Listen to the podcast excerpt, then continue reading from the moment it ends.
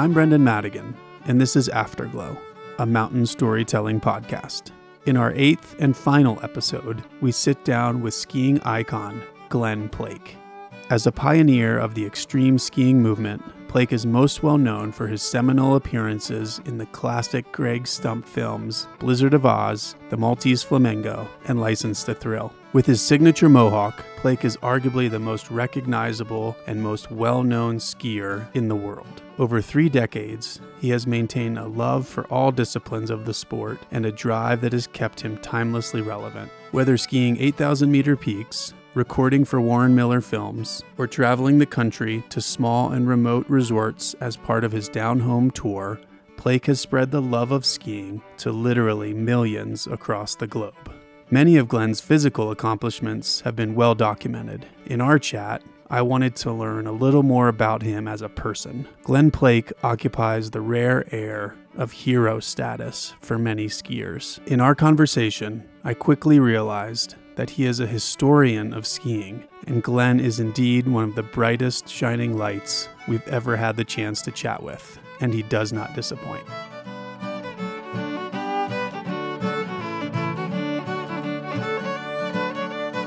I like talking in the grab bag format though, just because it's more fun. Yeah, no, I think, and you could talk about any one of those five or six topics Grab for bag an hour at a kind of interesting. And then a lot of people like, you know, even last night I didn't mention, you know, um, while my peers were out heli skiing in Alaska and doing all that, I never did. Right, I've yet to ever go heli skiing in Alaska. Um, which I think is awesome. because I was busy climbing mountains. I Mm-hmm. was busy finding new places to ski and new ground and new technique and developing new technique and developing equipment that allowed me to do the things that I wanted to do because it didn't work. I mean, we weren't going to go ski around on freaking Ramers. Where you know, so I made my own bindings. I made two pairs, one for me, one for Darren. Yeah, I didn't. I forgot to mention that last night, but yeah, it was funny that. Uh, no, we didn't talk about any of it. It wasn't worth talking about. Just did it.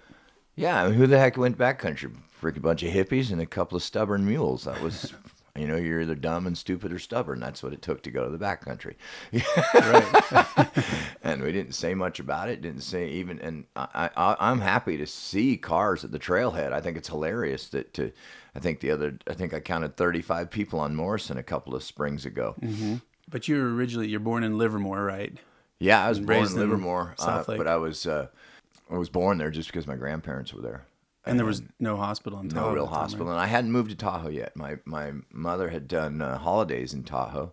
Uh, they moved to Montana, where my dad was going to school, and uh, that's what got me in, got me on skis for the first time. My dad was a football player, and and my mom was pretty athletic. She's a big water skier, and you know it was time. I was just born, and, and I'm not sure exactly why or how, but I yeah, it was time to put him on a pair of skis got me on a pair of skis. My parents divorced very quickly after that, but they had moved back to now they had moved to Tahoe. I was either going to live in my mom wanted to live near a lake, and I was either going to they were either going to move to Flathead Lake, and I would have been from Montana, or they moved to Tahoe. Right.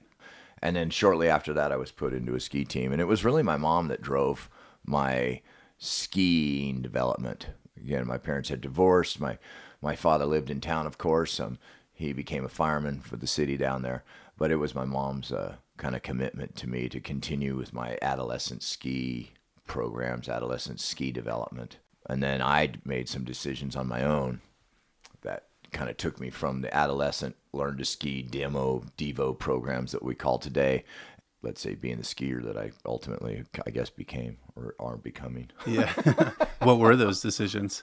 They pulled you down the Mm. the path of Glen Plake. i am um, in south shore you know a lot of hot doggers were living in south shore the biggest names in freestyle were living in south lake tahoe you know big party town And who were they? John Clendenin was based in Tahoe. Bob Salerno was he was Utah, but he spent a lot of time in Tahoe. Um, you know, Bill O'Leary was living in Tahoe. He still lives in Tahoe, actually. The World Finals was always in, you know, at Heavenly. Right. You know, he had all these massive um, competitions. They had the they had a freestyle training center in South Lake Tahoe.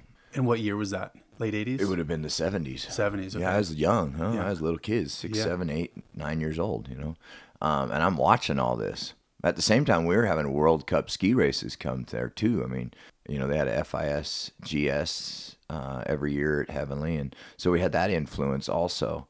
Um, but it was the hot doggers that I would see in town. I'd see them in the summertime. They had a jump built over at Zephyr Cove. Would sit there and watch them jump into the water. Let's see that type of skiing that I wanted to be a part of. Right. You know, as a little kid watching the, you know, the hot doggers come down the gun barrel. So and it really simple. I remember just riding a chairlift, uh, looking down at uh, one of the skiers of that time, and it, it flat out. I mean, I kind of made that decision. Someday I will be the skier that everybody's looking at. When I ski, I'm gonna they're gonna be on the chairlift and go, wow, like I want to ski like that guy. So those guys were massively influential for you. Absolutely. Sucked you out of race And um, and so I was. I think I was probably like 11 or 12. I mean, I remember kind of. I have this flash memory in my head of like, yeah, okay. Now I didn't know what I wanted to be, and I was pretty. Yeah, I was not going to do it in the normal way. Right. I knew that there was some other way that I was going to be a skier and how did but you? I had no idea how or why or what. Um, you know, I was a massive fan of ski movies. I was a, um, you know, I just loved sitting at the pizza pizza parlor and watching ski movies, and and I'd go to the ski shop and I'd just ask them to play the ski movies over and over and over, and I used to just, I was so, I loved those images, and uh, and then as I as I got older, yeah, my skills developed. I definitely would say I was a late bloomer. I was not a child childhood prodigy at all. I mean, I was literally, uh, you know, it wasn't until my teens that let's say my skiing truly developed. and how did you? How did you go from like race world to being influenced by those hot dog um, skiers to your squaw and, and Blizzard of Oz days? The way a youth gets involved in the sport is through ski racing. It's just the way it is. And now, yes, we have free ride teams and and we have you know little Kinder big mountain comps and we have and it's cute and all, but th- let's face it, the, you're still the Kinder Cup is still going to be it. You're still going to get on the ski racing team first. What happens next? Fortunately, those have been developed, which wasn't the case in our world. You were not allowed to ski like a freestyler. That was absolutely taboo if you were on the racing team. I was kicked off the racing team many times because I found a jump on my way to the training hill. And so we'd be over sessioning this jump, and sure enough, we'd miss a training run. The coach would come over and find us, and we're over in the trees, you know, on this jump. And and uh, and during the time that that would get you basically removed from the team for a period of time, which was quite funny actually, to, looking back. Um, so yeah, the freestylers, you know, they were not welcomed uh, by the skiing community, you know, whatever. Um, they were on short skis or they skied funny, or I mean, there was definitely that animosity between the ski racer and the freestyler, especially in the in the hot dogging years. But it was what we wanted to do. I mean, we saw that, and I feel bad for our old race coaches because they really wanted to turn us into skiers, and they did ultimately. And Helmut Hutenmeyer was our our main coach, and I think Helmut just retired like a year or so ago. He was still teaching kids at Heavenly. Hadn't seen him in years, like a long time, like 10, 15 years probably. And I'm standing on top of the gun barrel. Darren was with me. We just happened to be skiing together. And we ski up and uh and there's Helmut. And we're like, no way. Helmut, what's up, man? And he looks at us and and he just goes, he's like, Plake. and then he looks over to Darren. He's like, Johnson. And he like pauses in his little funny way, and he's this little Austrian dude. He's about five feet tall. It appears as that I taught you little brats how to ski after all. we hadn't seen him in years, and that's Right. what he told us. You were probably the biggest protege, right? and and he was very very proud of us, and he was extremely and and and and, and we had re kind of kindled our relationship, and he was extremely proud of the skiers that we had become, given the fact that he was teaching us how to ski when we were six and seven and, and eight, and watched us go through all the different stuff. Um, but to to make that transition into freestyle again it was racing was the path. That was the only path. Free so so we're 12 13 years old thinking this is going to be great. I'm watching cars given away. This is awesome. All i got to do is freaking do my time and and next thing you know i'm going to be a i'm going to be on the professional freestyle tour.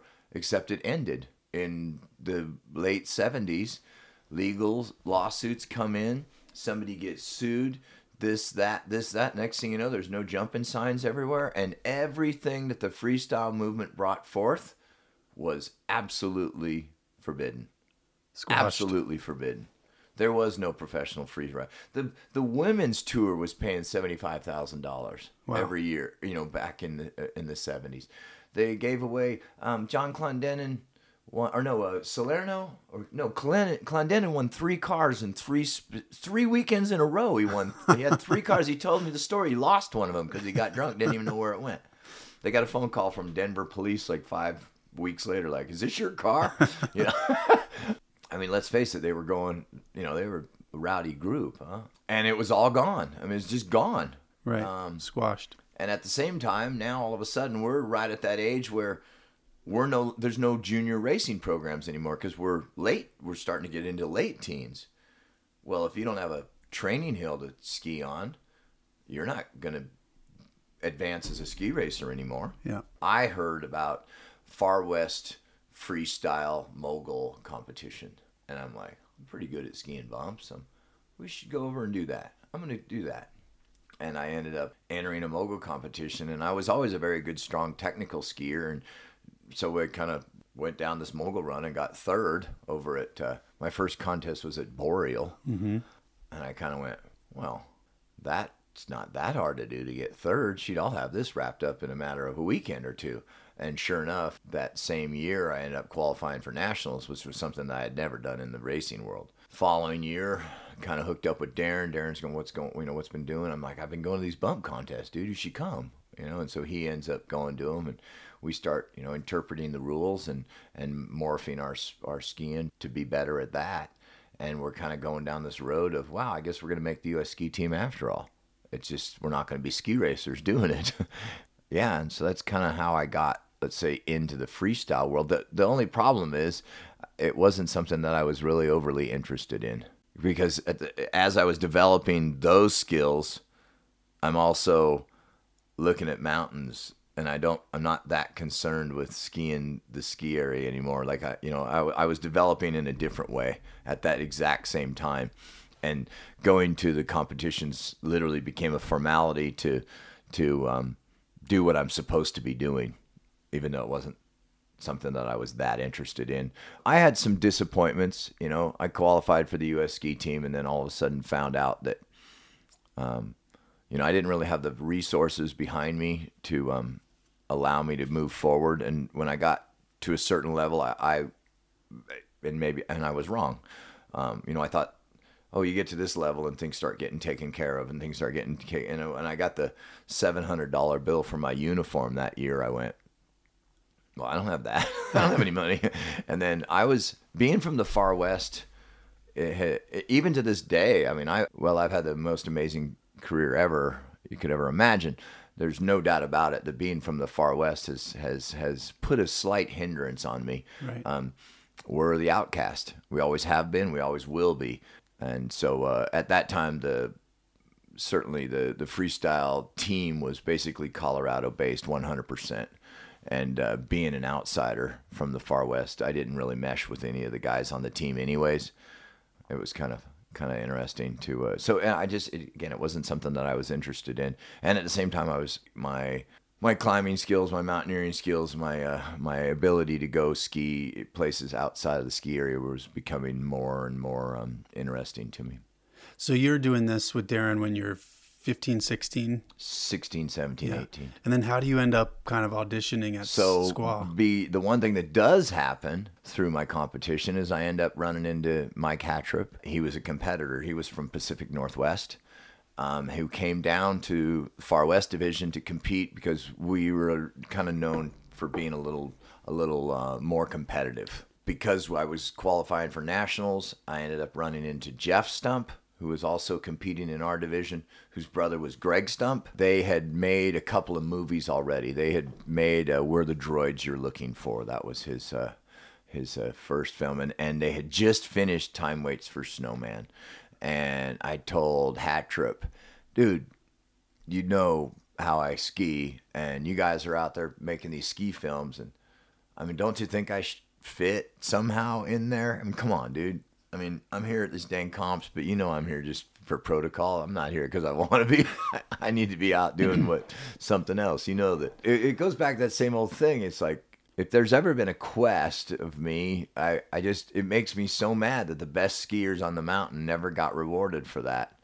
And I don't mean that financial reward is the answer, but it sure makes it a little easier if I can pick up a little, you know, if you can pick up a a, a living as opposed to let's say having to you know work the typical ski area jobs to get by when you clearly are the best skier on the mountain those people should have opportunities. I think. Yeah, I don't know. Anyways, um, so um, yeah, we were doing that, and so I got to meet Greg.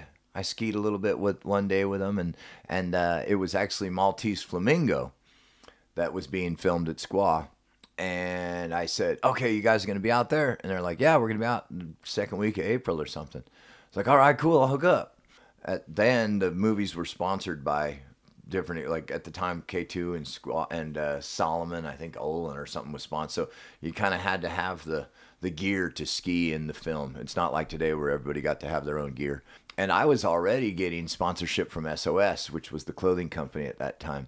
And so I literally I went to my buddy's ski shop over the Rainbow Mountain South Shore and was like dude I need some rent you got them Salomon boots I need a pair of them Salomon boots and I basically showed up to to Squaw and uh, or that spring, and we filmed um, filmed uh, what became Maltese Flamingo. After the squaw segment, I said, "What are you guys doing now?" They said, "We're going down to Beatty. We're gonna go ski on the sand dune." I go, "Sounds good. Let's go." So I went down and, and, and skied in the sand skiing segment. Yeah, so wow, all of a sudden I'm gonna be in a ski movie. I come home and tell my dad, I'm like, yeah, I just got done doing a ski film, and yeah, it was pretty funny. And you know, it was kind of like, well, how much you get paid for that? I'm like, well, actually, Greg gave me a twenty dollar bill, and I hitchhiked from Vegas, so you know, and I did, dude. I literally I hitchhiked from the sand dune all the way to South Shore to get home. So it wasn't a real high paying job. Uh, um, uh, the next day, I broke my leg. Didn't ski for 18 months.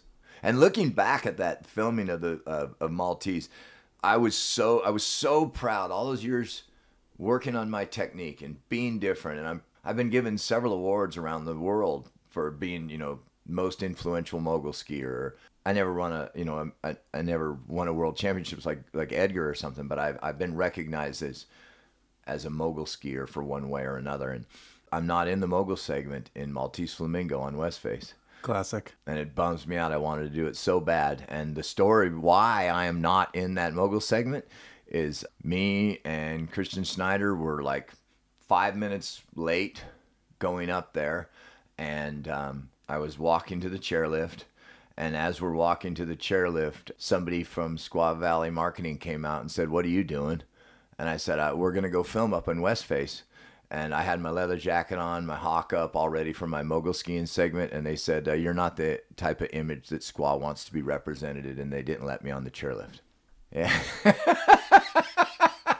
it's a funny little weird unknown fact, but that's why I'm not in the mogul skiing segment of Maltese. Classic. Pretty trippy. Uh, so, anyways, 18 months go by. I'm really messed up, and then uh, I'm starting to heal up and starting to get back on my ski legs, and had done a bunch of things. Life had threw some curveballs here and there. But anyways, then uh, then Blizzard comes around, and Greg didn't want to have anything to do with me. He was terrified of me because have, of the curveballs. Yeah, crazy curveballs, crazy rumors, broken legs. People, no man, I no. Let's just let's just keep doing my little thing. You know, Greg was kind of like a perfect Peter back in those days. You know, he had his had his little gig going, and they're like, we don't necessarily need to go down that road. But that um, probably poured gasoline on that fire for well, you. There was one man, Carl Labby, was Greg's like marketing guy, and also um, Scott Kennett, and of course Hattrup kind of let the cat out of the bag, and they were like, "We're filming at Squ- at Snowbird next week." And I showed up. Nice. I literally, I, I drove all night I sold my sold a pair. I sold my boots because I knew I needed to ski on on Salomon's. So I sold my Raichles, grabbed another pair of rentals from the ski shop, and drove out there so that I had all the right equipment on. And basically knocked on their door at like 7 a.m. I even knew what room they were in, and said, "Hey, what's I'm up? here. Here I am." and we did the Snowbird segment for Blizzard. And then I kind of said, "So where are we at? What's going on?" And and he's like, "Well, we you know, we I've hired Scott Schmidt to go to Europe with us, which kind of pissed me off actually, because and I I'm, I have nothing personal against Scott. There, there's a little bit of a rivalry, but believe me, it's nothing personal. um, and I was like, "What the hell? You hired, you know, dude? He skis for Warren Miller. What the hell's wrong with you? You know, come on, Greg. That's the enemy. What are you doing?"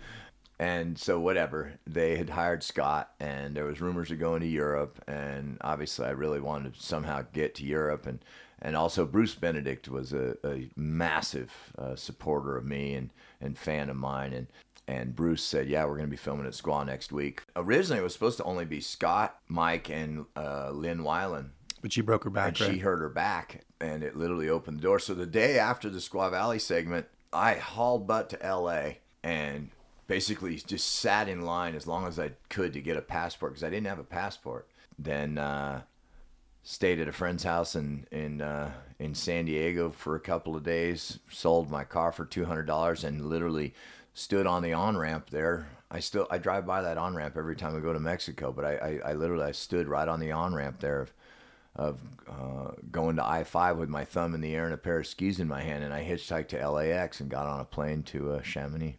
So rad. it's pretty funny. so that's a lot of drive. Like what you know to make that happen. All of these things happen. yeah, Where where do you think that comes from? comes from my grandparents. Yeah, it comes from being a being around my grandparents for sure. Depression doubt era folks.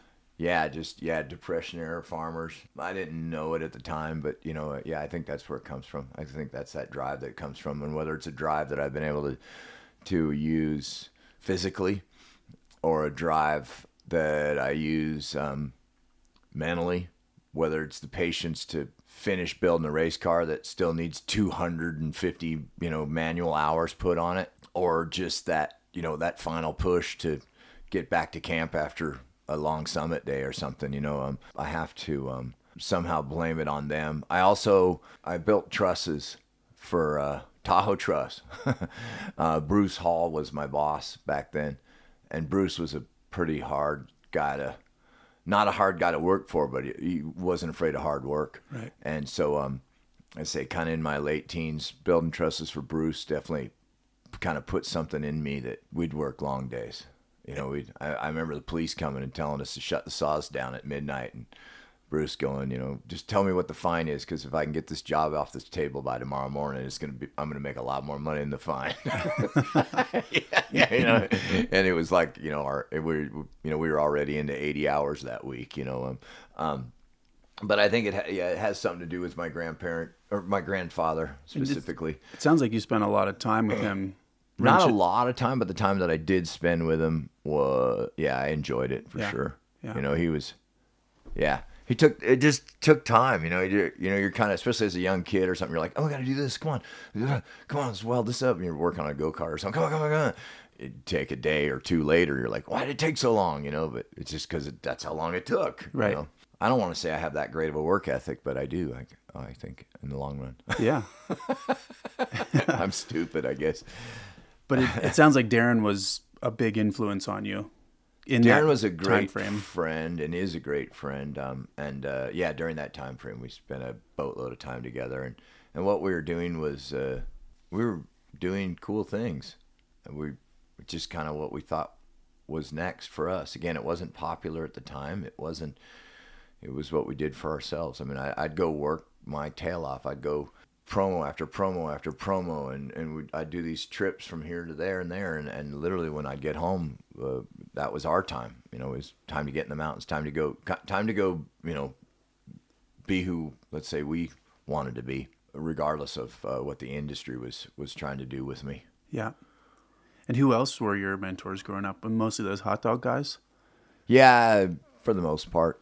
Um, yeah, the old hot doggers. We loved ski racing. Oh my gosh, I mean, I, I love every aspect of the sport. That's what I think. I think that's probably what's gotten me where I am. I mean, I just even when like we do our down home tours, um, you know, I always have my slalom skis with me. I've been hanging out at the park, sliding some rail or something, and and six hours later, I'm skiing 12 slalom gates set up on the bottom of a jump hill. I think our sport has so many aspects and so many factions and so many. I mean, if if you've never been to a ski flying competition, I, I strongly recommend everybody to go.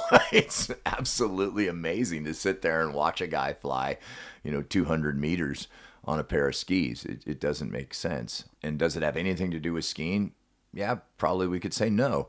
But it sure is freaking cool, It's and cool. he's got some skis on, so I'm going. I I'm going to support it. Yeah. Um, And I want to I want to come back to your like commitment to every discipline because I mm-hmm. I love that about you. But if you look back now, you know, in 2018 on those Blizzard of Oz days, mm-hmm. and look at what's going on in the industry now, or the ski movies that have run that spectrum, how do you view it in in retrospective compared to what's going on today? I don't think Blizzard of Oz was groundbreaking in really any way, to be mm-hmm. honest. It wasn't groundbreaking as as much as it was just a wake up call to what we should be doing. Look what was done in the past, and then we went down this weird road of perfect Peter and elk medallions and golf games. And that had nothing to do with skiing, and yet that is exactly what skiing became, and it made no sense at all to me. I could not figure out how we came into that realm of uh, the ski resort. And ela- elaborate on that a little bit. Like I've heard you talk about the Ken dolls, and Yeah. you know, so people who who aren't familiar with that that era, It just, I mean, if you go back to, oh, oh, and, and then now in recent years, you know, free ride and oh free ride and and this and that. It's you know this new thing and and it's the you know we're the outcast and and it's this and that. And i'm like no no no no. Wait a second find me a picture of somebody skiing a groomed slope in 1970 find one. Find me a picture of somebody race carving or euro carving or whatever you want to call it in 1980 it doesn't exist. If i go back to the Weisseraus in the 40s I clearly see people walking up the mountain and skiing down and having a good time and free riding by definition. So when you tell me that we are not, in fact, the tradition of the sport, I'm going to call you out because you are the manufactured form of the sport. There is nothing natural about skiing anymore at all. Anybody that thinks skiing is an environmentally, like, you know, sound activity is freaking crazy. There's nothing natural about it. There's there everything is manufactured. Everything has been homogenized, and uh, the ski area experience is you call it Disneyland, right? it's not a it's not a natural Right. thing. I'm sorry. Yeah. It's no different than than golf or tennis or anything else. I mean, they really have in fact included it into into that type of an activity, and it's not. I mean, you put these big dumb things on your feet, you slide down, you got no brakes, you're in the harshest environment in the world. There's trees everywhere, there's hard stuff everywhere, there's things you can hit. It's freaking dangerous. And yet, we don't let that part of it be talked about. right. and I think that's the lure, in fact. I think Right. that's what I think that's what makes people like it. Right. Um, it's kind of a primal thing. from the from a base standpoint. Of course, you got your people on vacation and and they I guess want something else out of the sport. Uh, skiers, I think, want those basic roots of the sport, and that's you go up the hill and then you ski back down it. Right. It's kind of that simple. I think the blizzard woke everybody up to, hey, wait a second. That's how we should be skiing. That looks fun. That okay, no jumping allowed. I mean, I got no jumping signs. I got a collection of them in my shop. they were everywhere. Snowboarding had come around, and the dang stupid ski industry bowed down to the snowboarder so low. You know, they're going to save the sport. Save the sport from what? The sport's fine. There's nothing wrong with the sport right now. What's wrong with the sport is that you've not allowed it to be free. Right. So then all of a sudden this, the boardies come in, you know, all of a sudden they're building their parks and they're doing this. Skiers are not allowed in it. I'm not telling that old of a war story here, but skiers were not allowed in the park. Right. What the heck? you know, you know, like I say, the, the the no jumping, the this, the that, the this, the, it was just like you couldn't, you were not allowed to go skiing. It was so so weird. Right. And all of a sudden, Blizzard comes around, and yes, uh, you know, and and people are like, oh wait a second, look those guys. Because if you look at, I just watched it the other night for the first time in a really long time, and if you look at Blizzard, with the exception of the Envers du Plan segment off the Aiguille du Midi, every part of that film is skiing hardpack. It's either messed up crud or moguls. And yet everybody wants to look at the other, let's say the spectacles of it, mm-hmm. instead of looking at the meat of where we're skiing. Because people ask me, "What do you what do you think about when we're we're skiing when you watch that old film?" And I think of two things. One, I think we were in fact technically very advanced, considering the you know skiing on the skis we're skiing on and what have you. And the other thing I see is look at the terrain we're skiing on. We're kind of just skiing hard pack at the ski area, which is kind of cool. I, I think that's I, I like that aspect of it. And so, anyways, I think it woke everybody up and reminded because the, the only other version of the sport, and this is why I was so mad when Greg brought Scott in, was the freaking white turtleneck, the red and blue sweater or whatever the hell they were, sitting there having their freaking elk medallions Right. at another boring friggin' ski situation. But even Scott, while he was certainly playing that game, is dropping off top Palisades. But he even had to play the Ken doll, you know, even though he kind of was. But that's interesting because I've also read you downplay, you know, being a extreme skier and just saying, no, I'm a link in the chain of this sport that's been kind of homogenized and dumbed down to the No to the about it. soul skier, right? No doubt about it. I, uh, I think from an extreme skiing standpoint, this was really funny in that I just got done watching Greg's deal with the Bryant Gumbel thing. I'm so stupid on that thing looking back because I'd been in Chamonix for 18 months. I'd been skiing with, I watched Tardivel ski the Pillar de Angel. I watched him do it. I had been skiing with Vallençant. Actually, Vallençant was snowboarding and during those eras. But I, I was I'm on the Grands Montets with Vallençant. I'm I'm there, and then I come home and I keep hearing all this extreme skiing, and and I'm like, uh, you guys, I you know I had already skied Glacier I'd already skied Cosmic, I'd already skied Whymper Couloir. I I I had started dilly dallying with Grand Course, and so I was like in this kind of like, whoa, you don't know, you guys.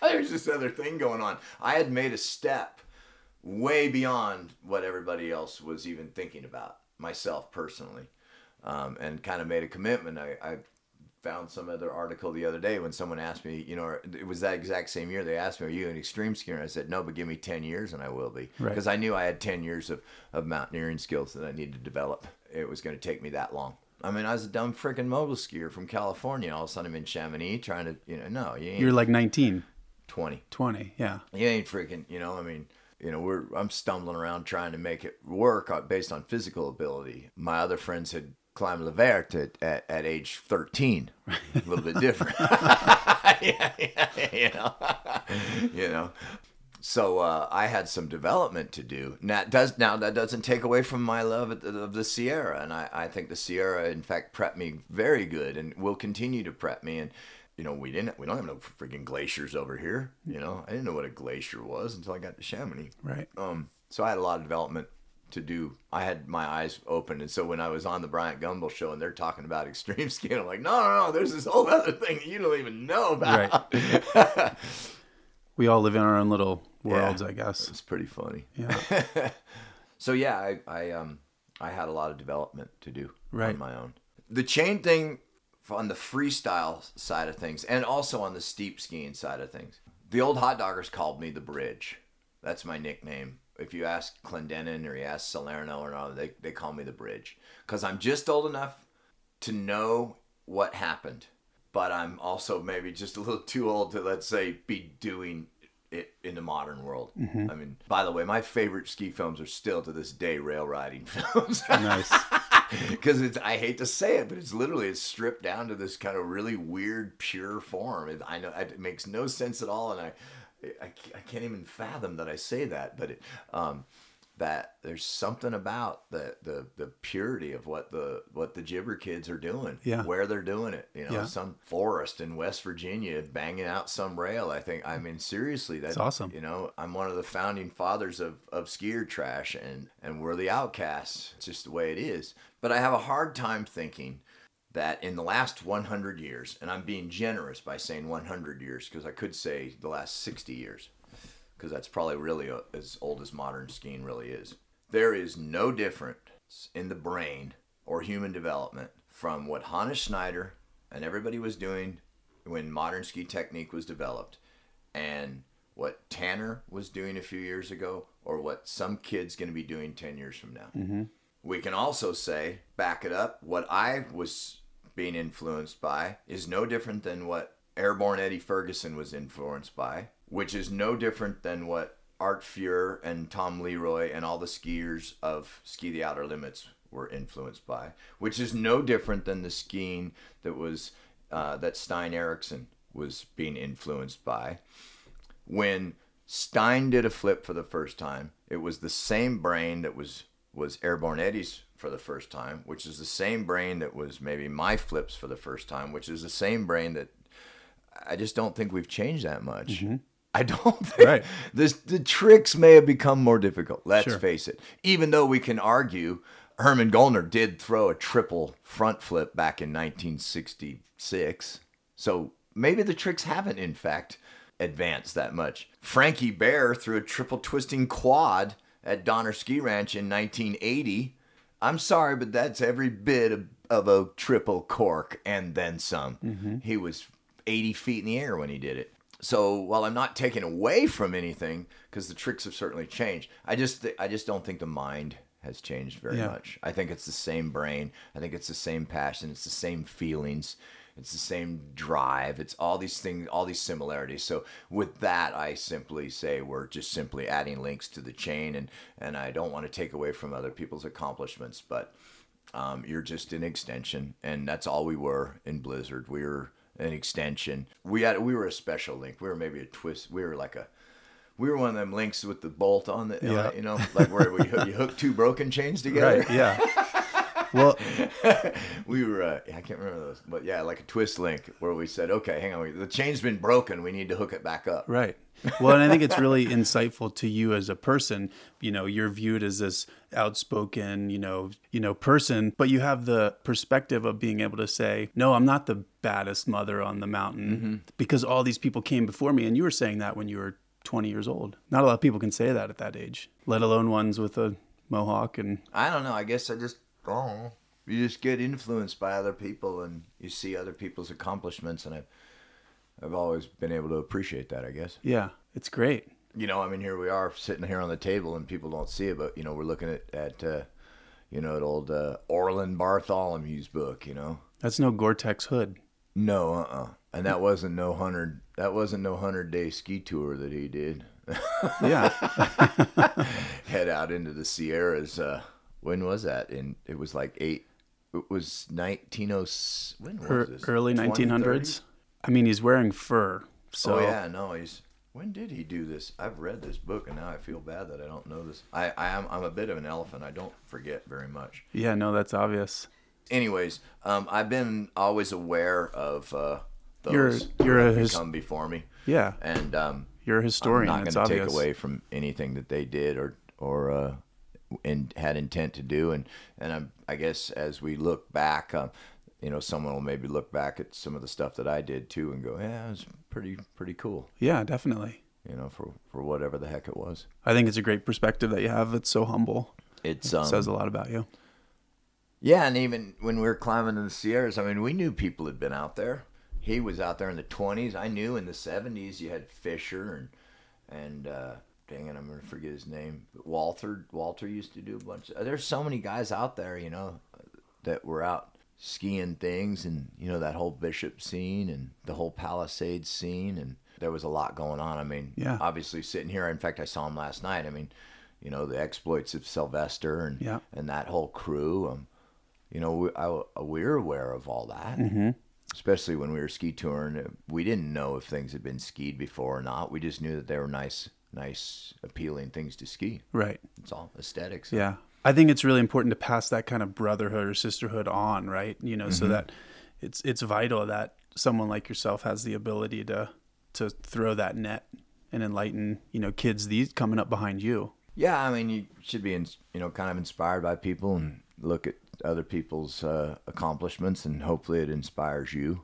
Because every time, like, I've never been a, uh, yeah, okay, it's cool to get a first descent or something, but it's never been a drive. It's, uh, you know, if you got one, you got one. It's kind of cool. Just natural. But if you got a first descent simply because you may have been the first person ever to go up there, that's different. If you know, I used to laugh at the whole the whole Alaska heli scene. First descent, first descent, whatever, dude. You're the first person there, so who cares? You know, it's not like it's a, you know, been you know, climbed for 50 years and then finally one day some Yahoo decides to ski down it.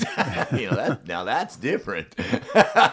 and even here in the Sierra, uh, when, you know, uh, there was a lot of great things skied and, you know, we tried to find new, interesting things to ski, but it wasn't necessarily, uh, uh, that w- it wasn't to go out and, and set new ground. It's just to go out and have new experiences for ourselves, kind of Right. s- step it up a little bit more. And now with the new equipment, we can move faster and and more efficiently. And things that were, let's say, a maybe a one day trip or two or five or six day trip, shoot, you can almost do in one day. Right. Now. Yeah. it's kind of cool.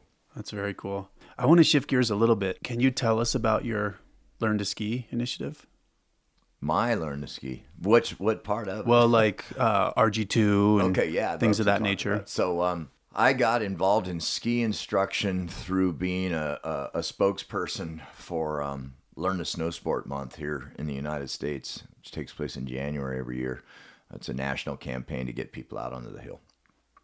Hopefully not in red sweaters. Yeah, and uh, uh, ski instructors, man, the poor guys. Gosh, it used to be so rad to be a ski instructor, and then they just got got beat on. it was funny. I was looking at some old. I'm off track. We were looking at some pictures of the, you know, like, you know, the ski instructors doing flips after lunch, you know, in front of the lodge. Mm-hmm.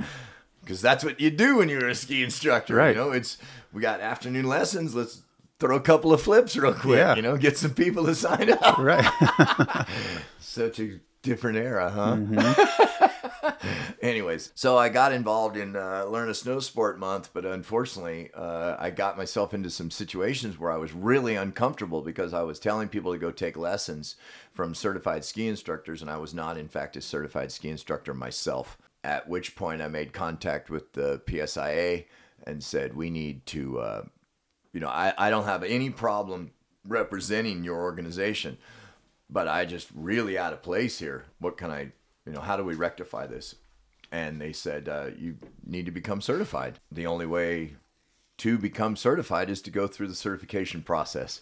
I was not given, like they do with the president, uh, you know, I was not given a, what do you call it, a, a, a, a No, you had to earn all three levels, right? Absolutely, yeah. I went through everything, every one of my levels. Um, I wasn't given an honorary certification. My my pin is as gold as the next guy's.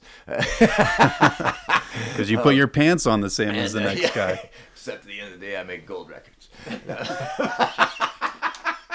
um, more cowbell, please. Um, anyways, I became a ski instructor, and uh, and I had my certification, and, and it was it was a wonderful process to be a part of. It made my skiing better, no doubt about it. Now, granted, there was a time, kind of that same time with Blizzard of Oz, where I had some big issues with PSIA. They were dogs. I mean, gosh, dang, talk about ruining the sport. Right. They fell They right in step have with a the. clue. They Yeah. fell right into the freaking rut with everything else. You know, I remember getting a job once. One I needed a pass. I'm like, oh, I'll be a ski instructor. And I remember like, uh, you know, at ski school tryouts or whatever the heck it was, and it, I couldn't wait because it was the moguls. Like, okay, can you ski moguls? And I'm like, and there's a bit of a lore actually down in Heavenly because one of the instru- one of the examiners at the time kind of had a chip on his shoulder. Anyways, the one guy did his little demo, and I'm standing up there, and uh, and they said, you know, you can ski it like you know, ski it like this, and they kind of came down and did that that weird little ski instructor mogul technique that is strange actually, but and now I freaking lit one up, you know, competition style, and apparently the one examiner looked over to the other one, and I I've heard the second party, but and and it was like. Or you could do it like that. and perfect form has gone away. They realize that the PSIA realizes that there's a lot of different ways to ski. Techniques are changing. In fact, uh, even right now, there's you know there there's there's a and I'm part of. I'm certainly kind of jabbing them on this. You know, they need to address the the the onslaught of people wishing to have ski touring skills Right. Ski instructors should not be mountain guides, but ski instructors should be able to teach the basic ski touring skills how to put the skins on, how to put the bindings on, how to Sure. take clothes off, how to rack your skis on your backpack, so that when you are in the hands of a mountain guide, the mountain guide can, in fact, be the guide and not teaching you how to put your skins on backwards. The fundamentals. Walking around with your, you know, I do believe that that's a ski school thing that could be taught and help the organization you know evolve again with with a movement within the sport Yeah. and and it's the same thing with you know 15 years ago you couldn't take a park lesson the ski instructors were in fact not allowed to even go in the park where now little johnny comes on his ski holiday and mom wants little johnny in good hands so there's ski instructors that specifically you know deal with the park and Yeah. or free ride or anything else But your um, the story you told last yeah. night about your your progression up the levels Sure. was hysterical. So yeah, I uh, the only short circuit that I was given by PSIA, and it was per my request, was I didn't want to be attached to any specific division. If I was going to be involved in this organization, then I wanted to be because it's a national certification. I wanted the ability to be able to move within the different divisions. One, there was a practical reason. I was I'm busy, and two, I wanted to meet the people.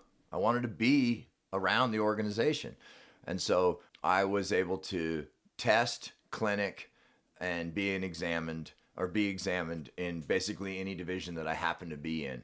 Yeah, my level one was with 250 new hires in Rocky Division uh, at Breckenridge. Part of my level two, I was trained up in Pacific Northwest. Another part of my level two was done with East division. Part of my level three was done, in fact, in the Far West division. Another part of my level two was done in the Southeast division, or three I was in Southeast division. Clinics were done all around. I'm one children's exam away from being an examiner myself hmm. now. I'll probably do that in Central somewhere. And and in one way, I've actually opened up some worms for, or opened up a can of worms for other people. They're they're allowing more unilateral flow. If you happen to be a ski instructor on the East Coast, then the the Far West recognizes your path and we'll continue to let you grow through there. Um, so in one way, I kind of maybe broke a little bit of a barrier there as far as being able to flow in between divisions. Because we move, we change life. You get a job, you move here, you move there, and, Yeah. and I had great mentors. Um, I was getting ready to flash it. I was going to go full cert in a year, and I had one of my mentors pull me to the side and said, "We know what you're trying to do, and we know you're going to do it." but it's not a very good message to our membership because to be very honest people have been working on level three for very very very long time and and if you really want to solidify your certification don't do it in a year take a year off and it'll be better for you also and it was I went ahead and clinicked more and became more involved. And, and when I did get my level three, um, it, it, yeah, it did mean a lot more at that point than it would have had I flashed. But, anyways, jump forward. Uh, after the Manaslu accident in 2012, Greg Costa was my partner who I lost, and uh, he was a French ski instructor. And we had great conversations because the French system is very different than our system. In the French system, you're either full cert or nothing. There is no level two in this in the French system, basically because of they got a lot of people uh, that want to be ski instructors. They got a, real, a lot of talented skiers also. So the only way to weed that out is you're either there or you're not. And we'd get in big arguments, and he would he would agree with me most of the time. And I, and I will say that I I probably would rather take a lesson from a level a really really passionate level two skier who just loves ski instructor and he's been teaching for 30 years and he just he's just one of those skiers he freaking loves it versus some ex NORAM racer that didn't quite make it and he's a ski instructor because he's got nothing else to do. he's just pissed. Which is unfortunately a lot of the of the European ski instructors. And uh, in fact, I had we have this book called Core Concepts, and it's about the guest experience. And I remember Greg looking at it going, "This is really interesting." I'm like, "You don't deal with any of that?" He's like, "No." it was pretty funny. Yeah, guest experience. Imagine that. I had a lot of fun talking to Greg about my path as I was becoming a certified ski instructor. At the same time, Remy, another great skiing friend of mine, Remy Lecluse, who also unfortunately lost his life on Manaslu. Remy got his guides pin the year we filmed Blizzard of Oz. So Says a lot. our relationship together was really strange because Remy loved my skiing. He would love that I'd like do a helicopter or a flip or something off of something, and he's like, "What the hell would you?" Um, you know, just for fun. And at the same time, you know, here we are, French high altitude mountain guide. Super cool. Our time together was awesome. We both loved uh, loved to get into uh, conversations that ultimately had no end, but we we had them anyways. And you guys did some big stuff together. Yeah, a lot of time together. before Manaslu. Oh yeah, definitely. Uh, great South expeditions and- to South America, great expeditions to India, bunch of stuff in the Alps also. Actually, banging around the Alps. A lot of cool things on the Italian side. And um, when the two of them passed, I uh, felt that I needed to do something for myself. Kind of. I mean, you have all this stuff that goes through your head whenever a friend dies. We're gonna start this. We're gonna found, man. I mean, let's face it. Life goes on, and and and I don't want to sound hard, but you, It's you true. Know, life goes on. Yeah. And then I caught wind of a project of a of a man who has done a lot of uh, goodwill. I'm not even going to say charity, just goodwill stuff in Nepal. He was uh, Jean Michel was the first person to actually take a mountain bike to Nepal back in like '81 No way. and rode the Himalayan Trail. Sick. Yeah, super cool. He's done some massive, kind of unknown things that ultimately had some big influence on on uh, on the country. And I had heard about a project of him wanting to do a um, introduction to skiing In Nepal. in Nepal, and it wasn't to develop skiing. In fact, I've had to shut some critics up. I, it was not to develop ski tourism in Nepal No, it's to give back this to the to locals, right? Teach the mountain guides. So when the Nepalese Mountain Guides Association was brought into the IFMGA, skiing was not a discipline that was required. In every other country in the world, not every, because Ecuador is not, Bolivia is not, Morocco is not. Actually, I'm not even sure Morocco's in. Anyways, so we all go over to Nepal and we're all Westerners and we all climb mountains and we do all this stuff and then we all leave and and yet the, as the Nepalese were gaining their independence, they're also gaining responsibility. They're gaining individuality. There's a lot of companies now that are in fact Nepalese owned doing their own expeditions and this power of leadership and we and I'm not going to talk about the the the accidents that have happened simply because the member demanded to go to the top and the and the high altitude porter just walked himself into the death zone because the client said so mm-hmm. even though he knew darn well that they were never ever going to return.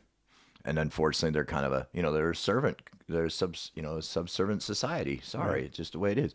So you took the influence of Remy as a mountain guide. So I took Remy's exactly Remy's yeah. So I catch I catch wind of this project of they're going to teach the Nepalese aspirant mountain guides some skiing skills. And I'm like, whoa, hang on a second. Uh, my friend that worked for Plume was telling me about it because Plume was telling. I'm like, oh no, no, put me in touch with this guy right now. So I call him, hey man, what's up? This is Glen. Da da da da. What's going on? Who is your ski instructor?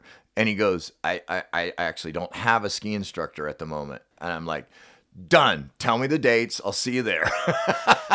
like, don't even. I will not call you back. This is a done deal. right. I've signed. and I literally hijacked John Michel's project. it was kind of I feel bad in a way. And the next thing you know, he had already had the skis shipped over. He had already had the equipment. It had been something that he had been working on for three years with the Nepalese Guides Association and what have you. And and so yes, in loose form, I took um, you know Greg the ski instructor, Remy the high altitude mountain guide, and uh, and and myself. And I thought this is okay. This is it. This is my you know after the accident, you all those daydreams and things you think about you want to do. I'm getting ready to do this. And so I took um, eight uh, aspirant mountain guides. So they are in fact very highly trained. They are in responsible leadership positions. They are on their own path for certification. So I'm not just, I didn't just grab some guys off the street. This was not a social event from the standpoint we didn't throw a party. We didn't throw, yeah, come ski, woo, ski festival. No, this was a very, very technically oriented introduction to skiing skills. And specifically a give back. And like. specifically for their use as high mountain high altitude mountain guides for the purpose of emergency situation for the purpose of access when on foot travel is very very difficult. And and it really put me as a and now okay i'm not a ski instructor. I don't go to lineup i'm not gonna go to lineup but I am in fact a ski instructor, and it was really cool to take all of, and it was a big challenge um, for me to take everything that I learned in all of my ski school training and apply it into this completely new realm of I'm teaching these guys. These guys have never touched ski. They didn't know the tip from the tail. right. You know, they they seriously, you know, so And some of these guys have been on Everest. Uh, yeah, Jangbu had already been on Everest three times. Yeah, but not skied ever. but never skied ever. Nuh-uh. In fact, um, Jangbu was interesting because he was actually on Manaslu and watched us moving up and back and forth from the camps, and they would all sit there and be like, "Those guys just went to Camp Three and they're already back." You know, I mean, and you know, to beat a Nepalese in the mountains is they take note. Trust me, right, I'm sure. and we were, you know, faster than them on numerous occasions. Right. So uh, we did uh, we did the, the the first Nepalese guide project, and it, and uh, my favorite story on the first thing on uh, so we do a dry land training, and again I'm I, beginner ski school, and that's all it is. It's beginner ski school. But You these know, guys are hiking up. They're not. There's no lift. No, no, no. There's no lift, and contrary to what people think, Ne- Nepal will never be a skiing country. Yeah. because the first night of your ski vacation is going to be at four or five hundred meters. Right. You're Your teaching head's these guys. gonna hurt. Yeah. it ain't going to be a good vacation. You're No. teaching these guys at sixteen thousand feet. Yep. Yeah, Yeah. absolutely. Minimum minimums of that, and then going up from there. Yeah. Um. So yeah, I mean, it was really funny because I mean, I had to get there a week early. They were all coming off of Ama Dablam season Mm-hmm. because I do it in the fall. I do- I, I, I got to do it when they're not working because I don't want it to cost them anything other than their time. And so most of the time we do it kind of ap- right after Dablam season, and then we kind of we work together for a couple of weeks. Yeah. Although it looks like I'm going to go to Langtang this year and try to do a midwinter one and use uh, winter snow instead of permanent snows. Yeah, so you get them in, you get them in their gear, you teach them how to use their boots, you teach them how to put the skins on, and we have this like kind of dry land day, and we finally get on the hill, and and we're going up the very first slope that we had to go up. It was funny because the first three days of that session, we'd skin all up, and it, there was this little plateau where I kind of had my little it's hard to find a little a uh, learn to ski area for first time. I mean, I need a flat spot, you know, and it's not really easy to find. And then we actually would have to walk down in the in the afternoon because they didn't have the ability to get down. But these, and by the way, their skin is so good, man. They got French kicks. They're just oh gosh, they're so good. And we go up this like weird kind of scree field that didn't have much snow on it, and and we get to the top, and and Sonam says, "How come?" Mountaineering's been around for like, you know, 50, 60 years in Nepal or even more. How come nobody's ever taught us how to ski? and, What the heck? and I was like, well, because the British kind of taught you guys how to climb mountain and the British don't know how to ski. and he didn't really get the joke, but I, I laughed at myself. But anyways, um, they loved it. They immediately realized that skis can can make their movement easier. I am constantly questioning them. When could you use your skis? Where could you use your skis? Name a place for me to use your skis. You know, I'm constantly getting these guys to think about whether one guy on a pair of skis when they're putting in fixed lines will make the whole teams better. Right. One guy up front on the skis, it's going to be safer and it's going to be more efficient and the rest of the team's going to have an easier path because they'll be walking in the ski track. Right. Will there ever be a skiing guide in Nepal? Maybe.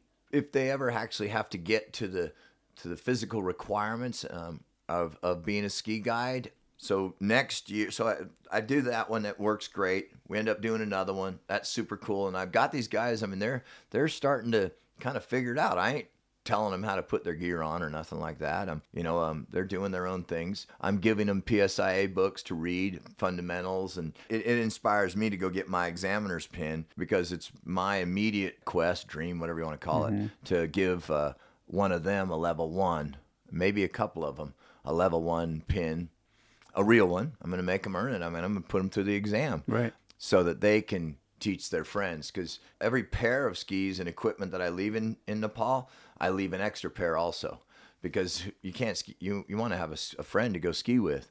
So uh, there's um, about a dozen pair, 24 pairs of skis um, in Nepal right now in the hands of individuals who have gone through the program and will continue to go through the program. And, and now it's looking like I'm going to go ahead and bring two or three, let's say, students to America Cool. And actually put them on chairlifts for the first time of their life where I can accelerate their learning. Mm-hmm. It's important to me to show them how they could use skis in their own country. There's been other projects and programs where they've put Nepalese on skis. The the French ENSA's had them come to Chamonix, and they've they've gone through some ski type programs. But it, it then they go back to Nepal, and it it isn't utilized in any mm-hmm. way. I'm trying to do it in their own country so they can put it on their own terms on whether they could use these things or not. Right. It's a snowy country, but all the snow's up very, very, very high. Um, it's it's uh, you think Nepal's got a lot of snow, it actually doesn't. Yeah. Well, do you do you think that So it's been pretty funny. So that's, Yeah, anyways, it's to start. RG two. It's a nonprofit. And that I- stands I- for? Mm-hmm. It stands for Remy, Greg, and Glen. Two.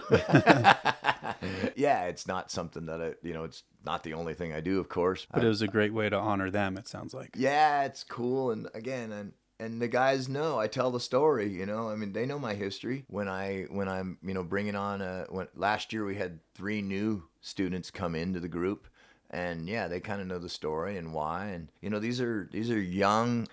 These are not the porters that we see on National Geographic's films. These guys are full on passionate. One of my students last year did not wasn't able to attend because he was competing in the national ice climbing championships. I was teasing them all for trying to get jobs as ski models. You know, I'd take all these pictures of them because they're climbing in, you know, in brand new gear. These are this is not again, this is not National Geographic climbing up mountains with the sandals on. Um, these guys are young, energetic, aspirant mountain guides working for their IFMGA certifications, Right. and they're in leadership roles. They are The future. they are the future of Nepalese mountaineering, Yeah. without a doubt. Well, and it's interesting to me because we talk a lot about how, as a mountain person, we process loss, right? Mm-hmm. And that's why there's a picture of Kip on my wall, you Mm-hmm. know, so I can always keep that at the forefront of how I live my life. But that seems to be such an awesome way to have done that after losing those guys. Because that was, I mean, It, it just we always anytime we'd be on expedition, Remy was always really like we need to hire a local guide, and I'm like like it wasn't so we could necessarily not get up the mountain. It was he was it was always like no, just so that we can they can be around us. They need to be around us.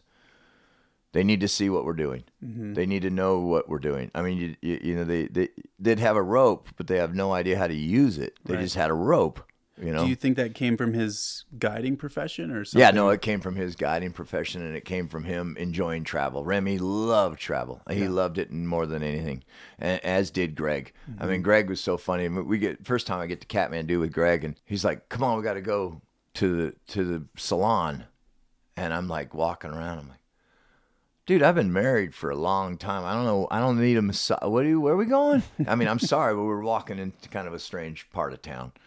And he's like, "Yeah, I got to I left all my stuff with some girls here."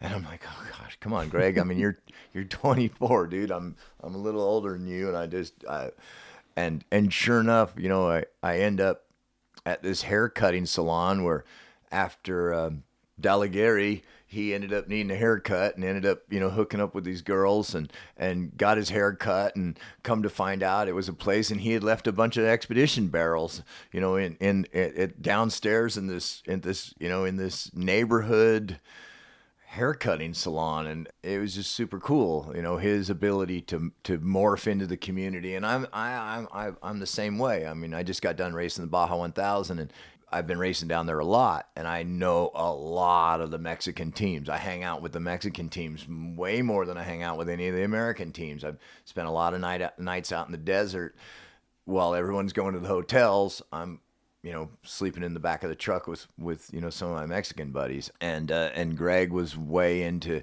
you know, being a part of wherever he was, and, and Remy was too. You know, really integrating into that. I mean, there's there's a couple of different ways to travel the world. You can be the big dumb.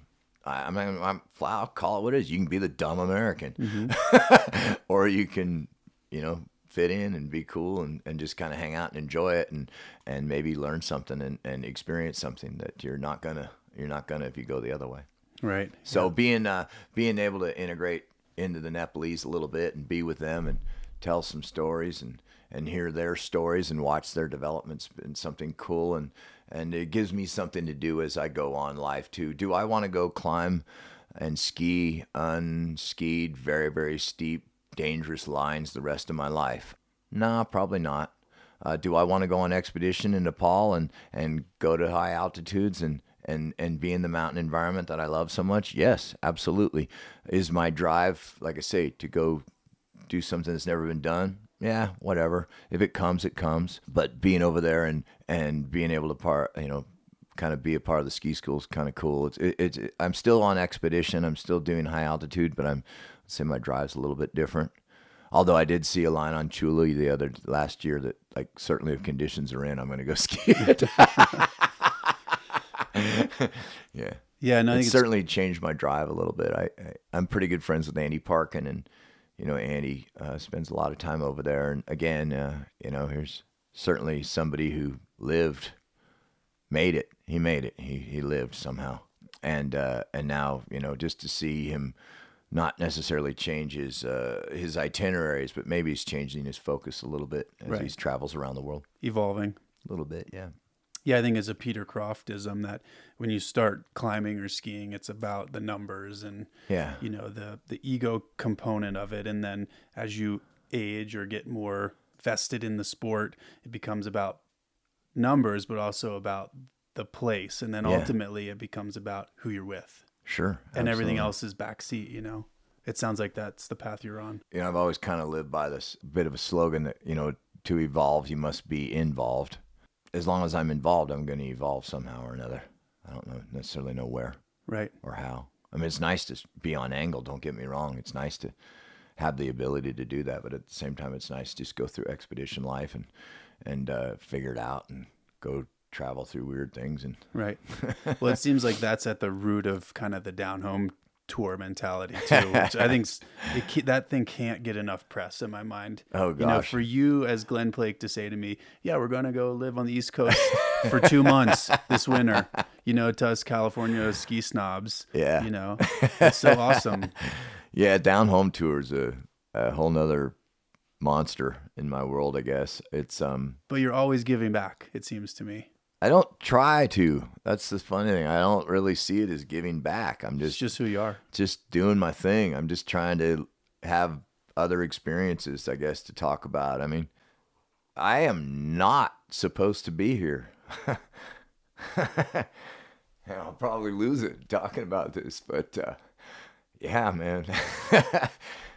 But you're here. I mean, I was freaking shoulder to shoulder to somebody who's vanished off the face of the earth. right. so, um, and to be honest, it hasn't really changed my life, Yeah. which is weird because you go, whoa, what the heck? You know, it's supposed to change. Really hasn't changed my life. I'm sorry. Yeah. I, I hate to be hardened, and I'm not. So yeah, we're doing the same dang things we've always kind of been doing. And I did the down home tour for my honeymoon. We used our honeymoon as an excuse because I needed a lot of time off. Yeah. and I'm like, it's my honeymoon. Don't bother me. and honestly, all we did was go um, skiing.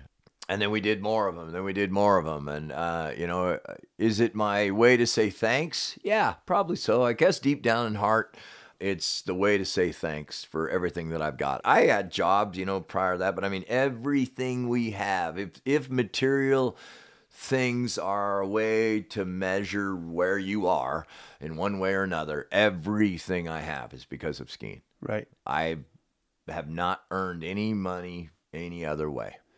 But I love Um, the fact that you're tremendously open about that and say, and you're grateful for it. No, absolutely. So like the down home tour is is it commercial? No, it, the intent is not to be commercial. Yeah. Just organic. ultimately was has it been probably the largest promotional thing I've ever done? Yeah, probably. but it's, it doesn't. I'm not. Uh, I didn't do it like here's what's gonna happen. I'm gonna do this, and then everybody's gonna, you know. No, that's that's that was never the intent of it, and and still to this day isn't the intent. You just go hang out, you ski with people. It's a lot of work. I mean, living living in a, in the truck 24 seven. Um, even with our the truck we have now, which is by no means a hard thing to live in, but it's still it's a complicated life. It's not. Yeah. I lo- in fact this year we actually went on a motorhome trip down to southern Utah. And we're like this whole like motorhome thing's kind of cool because we're normally dealing with you know freezing temperatures, snowy roads, constantly monitoring the systems so that the truck doesn't go down versus um like being in typical snowbird country, you know, like, wow, this is cool. Right. like, no, leave the door open. Huh? Yeah. Um, but yeah, we're, you know, constantly going. The motor, you know, our truck has never been uh, uh, a party place. It's never been a rock star van. It's uh, it's where we operate. It's it's our home. It's how we move around. Well, I think the cool thing too, by not commercializing it and having it come from a place of total passion, Mm-hmm. and sorry, like it's stoke, it's you're still stoking out hundreds of thousands of people. It's really fun. I hope you realize that. No, it's myself fun. included. Like those movies got my ass to California. It's super fun. That's where the good shit happens to me when you Yeah. don't commercialize it, and the beauty is it all comes full circle. it's yeah, just skiing is a dumb hick sport that takes place at the end of a dirt road in some podunk town you've never heard of. Period. That's it. Sorry. And we can look at the fancy ski areas that have become ski resorts, but strip them down to what they are.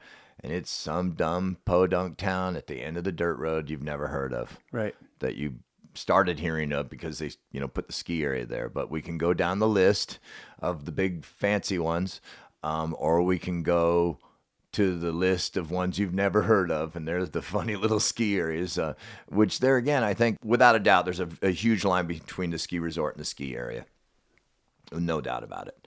Some ski resorts still kind of can walk the line of being a ski area based upon maybe some ho- hotel development and what have you. They've certainly in the they are ski resorts, but they still have that flavor of the ski area, fortunately. But it's a very very hard line to walk.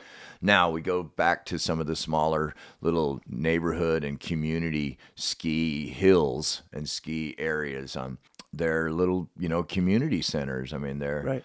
uh, there it's where it went goes down you know you get into pennsylvania and you start skiing the local hills there and you just realize how how integrated into the community that those those recreational areas are It's a gathering place. it's super cool Yeah. yeah. whether it's it's it's like the local church or the softball club or you know any other thing um, that communities do together. Uh, they got that dang ski hill, and I wish they were more. Un- I personally wish they were even more integrated. I wish we could back up a little bit. I, I mean, if I could split the industry in half, I would. Right. I, I would love to because I think the ski resort industry is putting a lot of pressure on the ski area owners, and they have to. They feel like they have to, you know, rise to that level.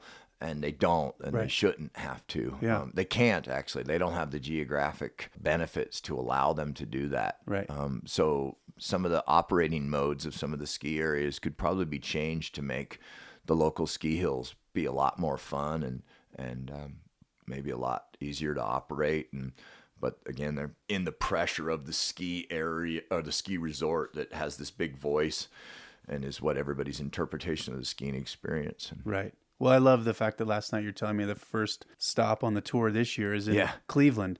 uh, yeah, Cleveland, maybe Indiana, depends. Yeah, whatever. I had no idea that skiing even existed there. yeah, it's funny. Yeah, it's awesome. I always it's my so uh, yeah trivia question. Name the state with the most ski areas. I'd probably guess somewhere in New England, but it's probably something random like You're close. Michigan, Yeah, yeah. No, you're close. You're really close actually. Uh, it's New York. Western New York. Yeah. New York's got the most ski areas more than anybody. I haven't looked at recent tallies, but number two is either Pennsylvania or Michigan. Yeah. Um, Dude, I remember sleeping. in- California is actually third, usually, give or take. I remember sleeping in the parking lot at Camelback Yeah. as a college kid. Yeah.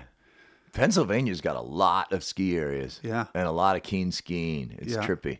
It is trippy. Yeah. It's really funny. And then Pennsylvania, you know, then the, the, the demographics of Pennsylvania. I mean, northern Pennsylvania, southern Pennsylvania. Anybody knows what I'm talking about knows what I'm talking about. Totally. Um, it's really funny. It's an interesting state, and and then obviously with all the skiing in it, and whether you're you know down in the Whitetail area or you're you know up in uh, up in Elk or or like say Camelback area. I mean, it's. Yeah. it's funny. Yeah. it's a funny state. Well, it's great they have those Euro vibes just from the ancestral Oh, yeah, you know yeah, yeah. ties. It's Yeah. great. But No, down home tour is a trip. Kind of came from me hearing about ski areas where people were from, and I. It was just my general curiosity that Right. I got to go see these places. Right. I'm sick of hearing about them. I want to go see them. I want to go hang out with them. Yeah. I want to go ski with the people. I was doing a bunch of promos. I'd be at a ski shop. I'd be at a you know a ski show or something, and I kept hearing about these places and where they skied, and and and it, I had to go see it for myself oh, kudos for you, man. and that's what that's what started the down home tour and and then we did a bunch of them, you know, because now we now we can turn around. Okay, we're talking specifically about the east, but I did down home tour Southwest. Uh-huh. I went and skied every ski area in Arizona and New Mexico, which is a whole nother crazy world of skiing that nobody knows about. Oh, I'm sure. There's a, such a cool ski scene down there, whether it's some of the ski areas on the reservation or your ski, you know, ski Apache there down Ruidoso area, or your, um, you know, obviously the Taos, Pajarito, and all that area. That's a whole nother scene. And all of a sudden, the little ski area up on top of Mount Lemmon. You're like, what the heck? It's super freaking cool. And then turn around and and uh, the Pacific Northwest again. We did a we called the wet spot tour because you know, let's face it, it's wet up there. But you know, we did all the ski areas in in Oregon, did all the ski areas in Washington, uh, skied the uh, Idaho Panhandle. I mean, there's a, a, again a, this massive. I mean, there's just shy of 50 ski areas between those three states Right. that you've never heard of, or Yeah. maybe you've heard of, but mo- they're down home ski areas. Yeah. Well, I love the just the the whole down home vibe. Last night we're there. I mean, you're signing posters like Cal Ripken style to the bitter end, and it's and it's it's five of us there, and one dude, our friend Daniel, is from North Carolina. Yeah. and he's asking you about this folklore story about you hot wiring a cat and building a kicker. You know, I mean, that's those are the kind of things that come out of that Yeah, type it's of initiative. almost a day doesn't go by where somebody will reference a down home tour stop. Mm-hmm. It's kind of cool. Like for me, the you know, let's face it, America is a big country, and I'm I'm proud to say that I've been just about everywhere in it, and it's always been chasing a ski area. Right. You know, I've, I've skied in Georgia. I've skied in Alabama. There's a ski area. Cloudmont, Alabama. No way. yeah.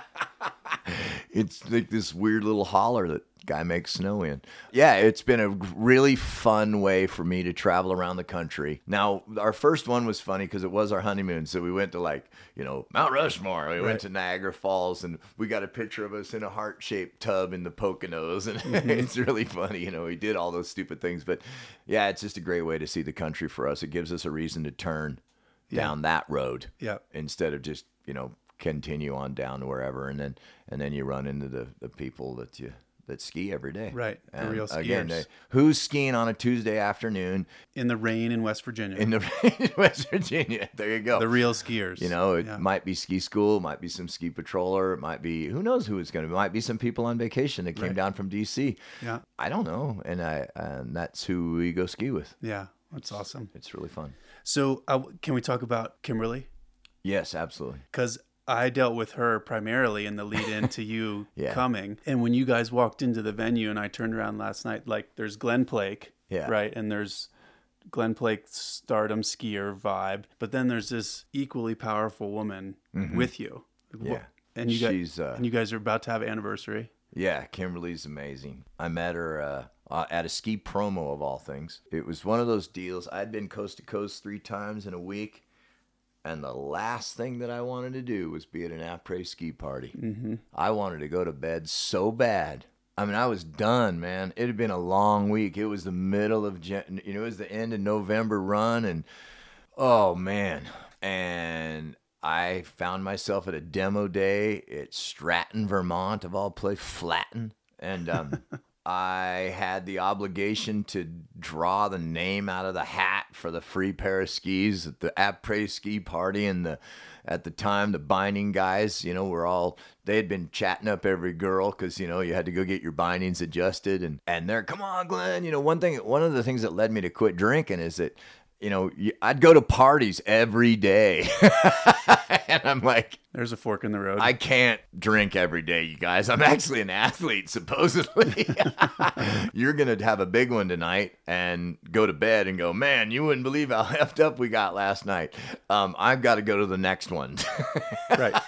The next day. Um, and the next one, and the next one. Anyways, they collared me into you know going to this après ski party, and and the next thing you know, we're chatting up a couple girls, and one of them happens to be Kimberly. And she had driven a friend of hers who didn't have a driver's license up to the demo day because she wanted to meet me. and uh, and Kimberly was like, "Yeah, I'll drive. I, I like to ski." She grew up skiing in the Texas ski clubs, uh, or the uh, the Texas church ski clubs as a skier, you know, Texan skier. We we laugh, and certainly anybody from Colorado definitely has their Texan jokes. But the reality is, is uh, a lot of Texans ski. In fact, I think at one point there was like demographically they were the most skiing state in the union or something per I capita. think followed by Georgia. Yeah, I mean, it's just everybody there has Yeah. skied or does ski. It's a pretty interesting uh, statistic. Yeah. Um, Talk shit, but it's pretty cool. yeah, but it's pretty cool. Anyways, I'm at this party and I'm I'm over it, man. I cannot wait to go to bed. The next thing you know, I'm I'm talking to this to this girl and and uh, I finally uh, said, "Can can we get out of here? I'm actually kind of hungry." We went and, and had a had a meal together just adjacent to the party and and then it was like ten o'clock and they kind of called it a night and I kind of remembered her name was about it actually. Well, the next morning, um, I woke up and I, I kind of rejuvenated. I had met this girl last night, and I was kind of excited to see her. And all of a sudden, they're where'd those girls go that were here yesterday? Oh, I think they didn't they leave last night. They had to get back. Well, that's what. And so, uh, kind of got a, a little stocky, I guess. Um, I, I went, I went and found the registration cards to the uh, demo day that they had to fill out, and I had some help with some of the binding uh, reps. I was like, "Where's the cards from yesterday? You know those girls that were here? Where's their card?" And next thing you know, I had basically all her personal information, the shop that she was associated with, and everything I kind of needed to know to track her down in the immediate future, which came very quickly. The very next that same day, Mike Hattrup had to go. Uh, uh, he was late for an airplane ride. Uh, back in those days, I didn't have any credit cards or anything like that, so renting a car was not my option. Hatcher always was a little more sophisticated than I was, a couple of years ahead of me, and he had rented this car, and I talked to him. Unbeknownst to him, I'm like, dude, you're late for your plane. You look, I'll take your rental car back. you make this flight. My flight's not for several hours. We'll be good. I dropped him off at the airport. I had already called the ski shop and asked if there's a girl named Kimberly that works there, and they said, "Yeah, we actually are having an employee meeting uh, this evening or some sort of thing." And I'm like, "All right, cool." And I talked to another guy. Hey, so how far is this? And he's like, "It's four hours away. It's down by the city." And wait, what year is this? 89 90 89, early 90s. 80, 88 Okay. anyways i um i drove to this ski shop that she was working at she had come off of a modeling job kimberly was a texas beauty queen Mm-hmm.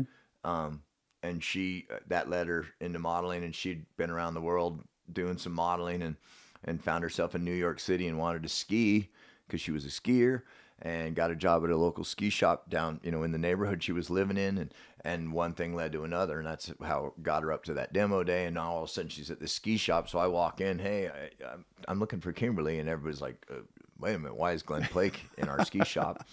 Anyways we uh, spent the weekend together met each other officially so to speak Yeah. uh, exchanged each other's uh, information officially and in a very short amount of time started kind of doing some long distance dating and because she was kind of a nomad i was a bit of a nomad we started traveling together yeah it was one of those i guess i long story again we have to go back that all i wanted to do was go to bed Right. i did not want to go to a freaking party to save my life Right. And i guess was what i'm trying to say is i end up meeting my my wife Right. it's good you stuck it out. I was definitely not looking for love. Yeah. It was the last thing on my mind. That's when it happens, they say, right? exactly. Yeah, here we are. Um, Almost been 30 years together later. ever since. Uh, I mean, we've been with each other. We live with each other constantly. Um, the only time I think I'm not around Kimberly is when I'm on expedition and stuff, and Yeah. I take off for months at a time. Kimberly's amazing. Um, her father never had boys, so she got a motorcycle for her seventh birthday. At the same time, like I said, she's a Texas beauty queen, so um, she loves being a girl, which I love. I love her being a girl. She walks around Chamonix with stilettos on. Mm-hmm. And I know a lot of the girls in the community appreciate Kimberly's insistence on being a woman in a male oriented, alpine driven town. Right. And I think some of the other girls are love it when they put their dang stilettos on mm-hmm. and get to be girls also instead of wearing the typical guides uniform Right. that we that they're expected to be wearing in that in that community. I can't say enough about her being a lady, uh, being a woman in a world that I don't want to say her glamour, but yes, there's glamour involved in her, and I I, I love every bit of it. At the same time, um, you know, being she's incredibly athletic. She's very accomplished water skier. She over the years has become a very accomplished skier. She's in fact a level 3 certified instructor also. Her ability to have a good time on the mountain has influenced a bunch of other ladies, especially in recent years. She's been kind of the gang leader of some groups that have been going over to Europe and skiing the Haute Route. These ladies were they would have fallen into the um, you know the country club esque ski world. And in fact, you know, they're calling me up what ultralight ice axe they should be taking on this trip. you know, and and it's because of Kimberly's ability to influence them. She's um, she's an inspiring person. And uh, for me, yes, she does uh, run my road show. Uh, you know, we kind of laugh like I'm an artist, you know, and she's she's the engineer. Yeah, yeah, um, yeah. Partnership's got to feel good. Oh, no doubt about it. I mean, it's just wonderful. I mean, and and our relationship is very strange. I mean, we literally spend 24 hours together. Right. It's quite interesting, actually. It's very odd, actually. We're constantly together. Right. It seems like doing different things, and and again, I I can't say enough how how proud I am. Uh, Kimberly's name's on the door of the truck because she's the one that drives it most of the time, mm-hmm. especially on the long drives. I mean, right. I might be skiing all day and signing autographs all night, and I don't have the ability to drive to the next ski area, and she does. Right. We just finished, like I said, just finished the Baja 1000, and, and she's a really talented driver with like trailers and trucks and things. it makes no sense, but she is. and I just love it. You know, she'll she'll be down there and you in the in the machismo of of F three fifties with trailers and stuff. Right. Kimberly's like, yeah, whatever. You know, she's you Texas beauty queen, pulls her weight. you know, she ain't throw ain't afraid to throw down there. It's really right. cool and and then like literally be sitting on the back of the trailer in a bikini getting a suntan um, in the middle of Mexico where people are all worried about, oh, the damn Mexicans, you know, they'll steal everything, or right. whatever. You know, I mean, your typical BS. And yeah. she's like, you guys should mellow out. You know? That's pretty well, cool. Uh, obviously, it's special. Yeah, we're getting again. We're nearing 30 years together. That's yeah. crazy to think about. Well, and the reason I ask is I think it's an adage for a reason that behind every good man's a better woman. Boom, and, and for I, sure. I think you guys exemplify that, right? Yeah. I mean, I, I'm proud to say that I've influenced her also. I mean, she's, yeah, I think certainly that's, uh, that's the adage, and I will agree wholeheartedly. I think she's a better woman because of the things that I was, that, that we've done together, I guess. Yeah. It's a two way street. way to do it. Yeah. There's no doubt about it. It's a two way street. Yeah, that's awesome. You've won multiple hot dog skiing championships. You've uh-huh. been on, you had a stint on the U.S mogul team. Mm-hmm. You've traveled the world, done amazing things. Where and how do you want to be remembered? I don't know. or where do you see yourself in 20 years? Uh, I don't know. I really, I mean, obviously, I'm going to have my physical ability still. I want to be able to, you know, continue to do the things that I do. I want to continue to have my interest. I don't have a list. I don't have anything, honestly just keep traveling and skiing. I just keep doing my thing. Um, again, I, I touched briefly. I have no plan, um, and obviously the plan is not in my hands.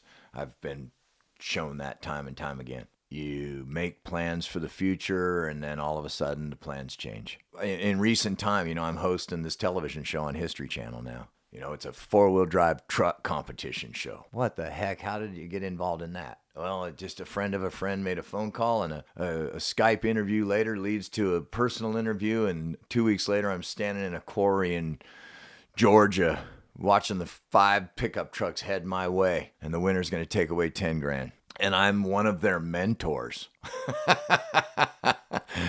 Where does that leave me? I don't know. Um, you know, I'm involved in network television right now. It's kind of interesting.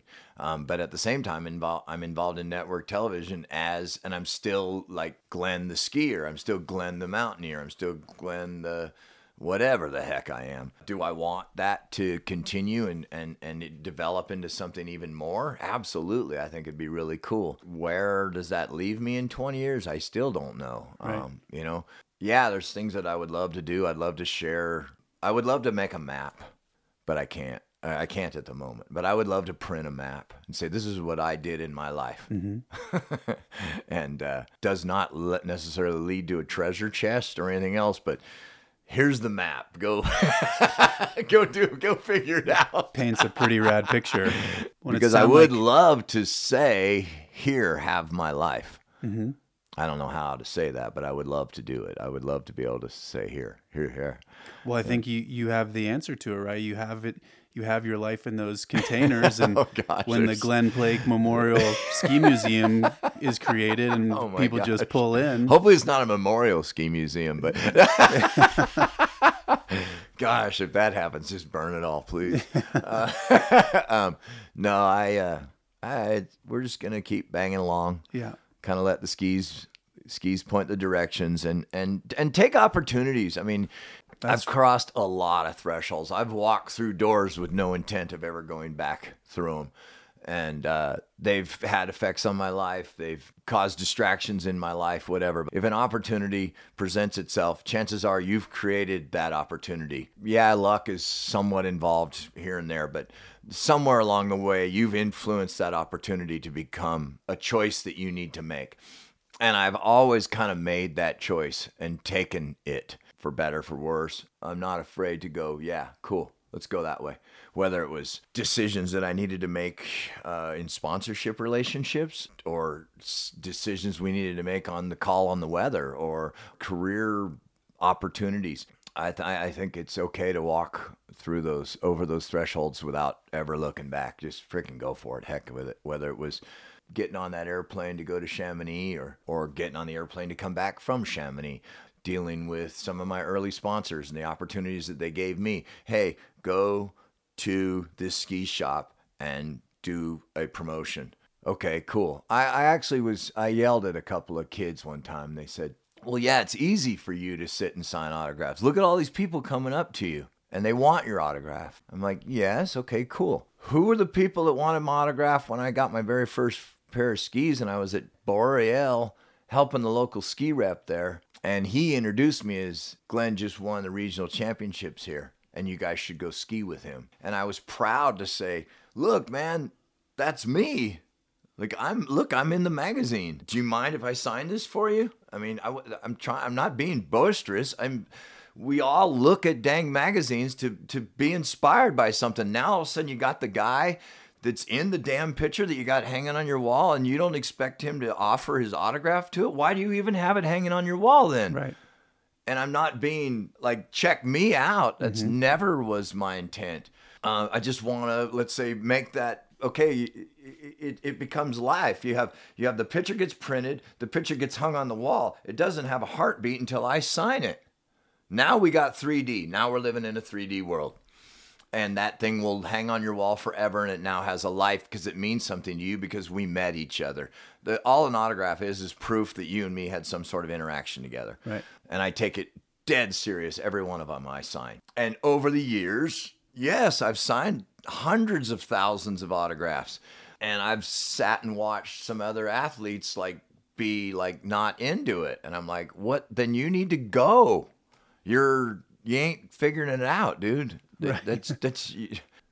It's your job to do that. That's what this whole thing is all about. You are an inspiration to somebody. It's If giving you can't everything. handle it, then get the hell out of the way and let somebody else do it. Right. Sorry. Yeah. If you're winning all the time, then go win. You are now a competitor. But if you're somehow like myself, I became, let's say, an inspiration, it's completely different. Mm-hmm. And yes, competitors typically become because you can't win all the time. I, I just would love to be able to say, here's these opportunities. So I, I guess going back to those opportunities, I'm in the ski shop. I'm in some little ski shop I've never been to and may never ever go again because the rep brought me there. And I'm standing there and they have customers lining up because I'm going to be there and they're bringing in pictures for me to sign. Mm-hmm. That is an opportunity. Every one of those autographs is an opportunity. And again, I'm not trying to freaking climb no dang ladder. I'm just Right. trying to Be you. be what I feel like I'm supposed to be. That's that's opportunities at a very very small level, and then again, those lead to other ones where you walk through the door and and she's who knows what the heck's gonna come. Right. Well, I think there's this. There's so a, it's really. well, I think what you're speaking I wish I could to. figure it out, but I can't. Well, I think what you're speaking to is kind of the serendipitous nature of life, right? Yeah. And it sounds, you know, you just commented on there's a plan that a higher power Oh, kind of doubt. guiding us. But it sounds like you're. Do you have religion in your life? Yeah, Kimberly's Southern Baptist, and well, I certainly was. I grew up as a skier. It's a religion. you know you know and, and unfortunately most people in the mountain communities and in the alpine communities uh, worship the creation instead of the creator. Mm-hmm. I, i've seen enough dang peaks. I've been on enough damn summits to realize that uh, these are not the, the things we should be worshiping. We should be we should be worshiping the person uh, or the entity that that created all this stuff because it didn't just fall out of the sky. Clearly, there's something going on. So, anyways, Kimberly grew up in Southern Baptist, and again, like I said, I grew up at the ski area. It took a, the one of the hardest things for me and Kimberly's um, relationship was what to do on a Sunday because in a resort town, that's a working day. A big time working day. Uh, in uh, Southeast Texas, that's church day. you know, yeah, that, that was actually an interesting hurdle that we had to kind of overcome. Lo and behold, uh, her parents prayed for me a lot. Yeah, uh, I got saved. Gosh, quite a while ago. I don't remember. Twenty, long time ago. Got dumped in the river. Uh-huh. And did that did that help you navigate losing Remy and Greg? Because I, Yeah. I think I read So somewhere that yeah, you were trippy thing there. Yeah, without reading your Bible, right? So yeah, I was actually reading dailies. Whenever I go on expedition, I read. I mean, I read dailies a lot actually, but especially on expedition, it's just that moment where you wake up in the morning, kind of get things right, and especially on expedition, you're on. I mean, contrary to what people think, I mean, it's freaking dangerous. I mean, you know, I mean, we can climb all the mountains and you can have the industry of, you know, high altitude tourism, but the reality is you're walking the line. You can die pretty easy. Right. um, it's it's not guaranteed up there. Things weird things happen. Yeah, it's uh it's just my kind of morning routine. I wake up and and uh, read my dailies and read a message behind that and and uh, okay, go on down the road. When I got saved, I realized it was good to um, not care anymore. I don't care. There's an old quote uh, that said, "Sometimes I care a lot, and sometimes I don't care at all." And it's loosely aligned with Mark Twight. That's a scary thing, actually, if you think about it. Because there are moments when I care a lot, and there are, in fact, moments when I don't care at all. And sometimes it takes that to maybe get past that move. um, for better or for worse. You certainly don't want your rope partner saying that, but like, whoa, wait a minute, what are you doing? um, brace for a fall. Uh, yeah. So when I got saved, it's it was nice to let's say not have a care anymore. right. I turned off thinking about it. I turned off trying to figure it out. Yeah. I mean, we still have day to day decisions. We still have, you know, things that we, let's say, uh, have to obligations and decisions that we have to make. But the reality is, um, it's a bit of a piece to say, yeah, we're just going to get on down the line here. Right. It's not a cop out, although it sounds like one. It's not. it just is. We've all got a different path. Greatest plan's going to go bad for sure. Yeah. You know, you're definitely not in control of the situation. And again, I've, I've had some proof to that. Yeah. But anyways, yeah, I got uh, got saved there, and yes, I was reading reading Samuel of all dang things. Um, the uh, second the uh, wind blast hit us Right. on Manaslu, pretty trippy actually. I think that would mess mess with my head. I asked JT this. You know, I asked him what if he ever wondered why he was still here.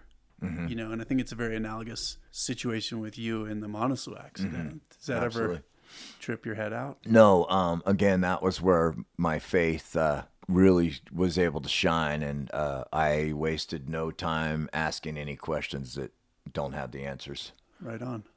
No, I never asked one of those questions. Yeah.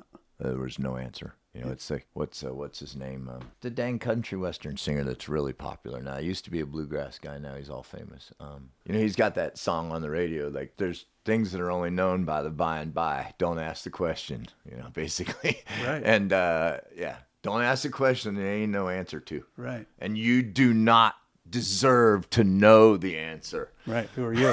who the hell are you? Yeah. You know, it's like Job, you know. Yeah. You know, you're reading Job, you know, and hang on. You know, his buddies are giving him all this advice, you know, and finally the Lord steps in and is like, Were you there the day I made the birds fly? Were you Right. there the day I called dawn? Do you, you know, I mean, that's some pretty powerful friggin' message right there, you know? No doubt, It's yeah. super, and you're kind of like, uh, you know, who the hell are you to freaking think you should ask any of these questions? So, yes, in light of Manaslu, I never asked one of them. Mm-hmm. No way. I had some interesting things happen too. I mean, um, as I was walking down the mountain, um, you know, after I kind of rescued myself, one of the first people I ran into was was fortunately um, a very very close friend who, in fact, did go on to ski uh, Manaslu without oxygen that day uh, or that that week. Um, that was pretty rad. They were there on a separate expedition, and we just happened to cross paths. Greg Hill, Uh, no, uh, Bohm. uh, Benedict. Benedict. Yeah, the mutant. um, and you know Benedict, they had been uh, they got kicked off of Cho Oyu and decided to go over to Manaslu. So while we were in no means in sort any sort of competition at all, we were in fact there both doing the same, uh, you know, had the same uh, objective. And yes, Hill was there also. So, anyways, Benedict was the first person that I saw Right. after the accident because I saw somebody on skis and I knew there was only two other, three other people on skis. So that was an interesting, let's say, chance that Benedict would be the first person I see. I ended up going to their camp. On the way down, I found a sat phone that had a charged battery. I was able to call Kimberly before any of the news of the accident had hit the world stage. She sent out emails to everybody. So as the morning news was coming upon, there was already word for me and that she that I had talked to her. Our climb manager was very adamant about me not getting on any sort of rescue equipment and to walk down. Henry 'Cause you were Todd was up. Henry Todd was very, very adamant about Glen, you walk off this dang mountain. Like Right. if you can walk, I want you to walk off this mountain. And it was it was Henry's kind of old school mentor that I needed to taper. And taper wasn't going to take place if I got onto any sort of a rescue helicopter. In fact, I saw someone who had gotten onto a rescue helicopter five weeks later and they were still shaking Right. they had literally lost control of their life because their taper was not good. So I had these kind of weird things taking place, you know, in light of it. And so yeah, my my taper out of a crazy experience, and then again my faith. I, I did not ever ask how or why. Right. I, I mean, we can sit here and slide handle. What the heck am I doing here? Of course. yeah. But I never wasted any time actually trying to figure out why I was here. Of course, I sat there for a second. I believe, I personally believe Greg slid below me and went into a crevasse and the bottom of the tent ripped out and he went down and I went over. I think that's what happened. Um, I don't know where it happened. And we never actually got hit by snow. We got hit by wind blast. Right. I was in a very, very small debris field compared to the chaos that had taken place in the other part of the mountain. I mean, there was it was a runner, war right? zone. I mean, there were bodies everywhere, tents. It was a freaking war zone. I was nowhere near them. In fact, people confused me for being a rescuer because I was completely off to the side. I was, I had been blown off the freaking mountain by the wind blast. And, and again, I, I was in a very, very small debris field. It was not a, uh, compared to what else was going on. Yeah, okay, you have a little bit of an analytical. I wonder what really happened there. But beyond that, uh, yeah, why or who or why me and not them and vice versa. Yeah. Never wasted a th- never wasted a thought. On behalf of the entire skiing, you know, multiple generations of skiers, you know, thank you for inspiring all of It's us all- to get after it. It's all I kind of really am. I've said along, I'm just a dumb skier. There's a lot of depth to you. You come off a certain way. You ever- There's a lot going on there. Cool, man. Well, thanks for taking the time to come. Thank Tahoe. you guys. sure thanks for uh, thanks for wrangling me. You guys have put me on the spot. I don't do a lot of that kind of stuff, and and by challenging me and putting me on the spot and making me um, you know, do something, it was really fun.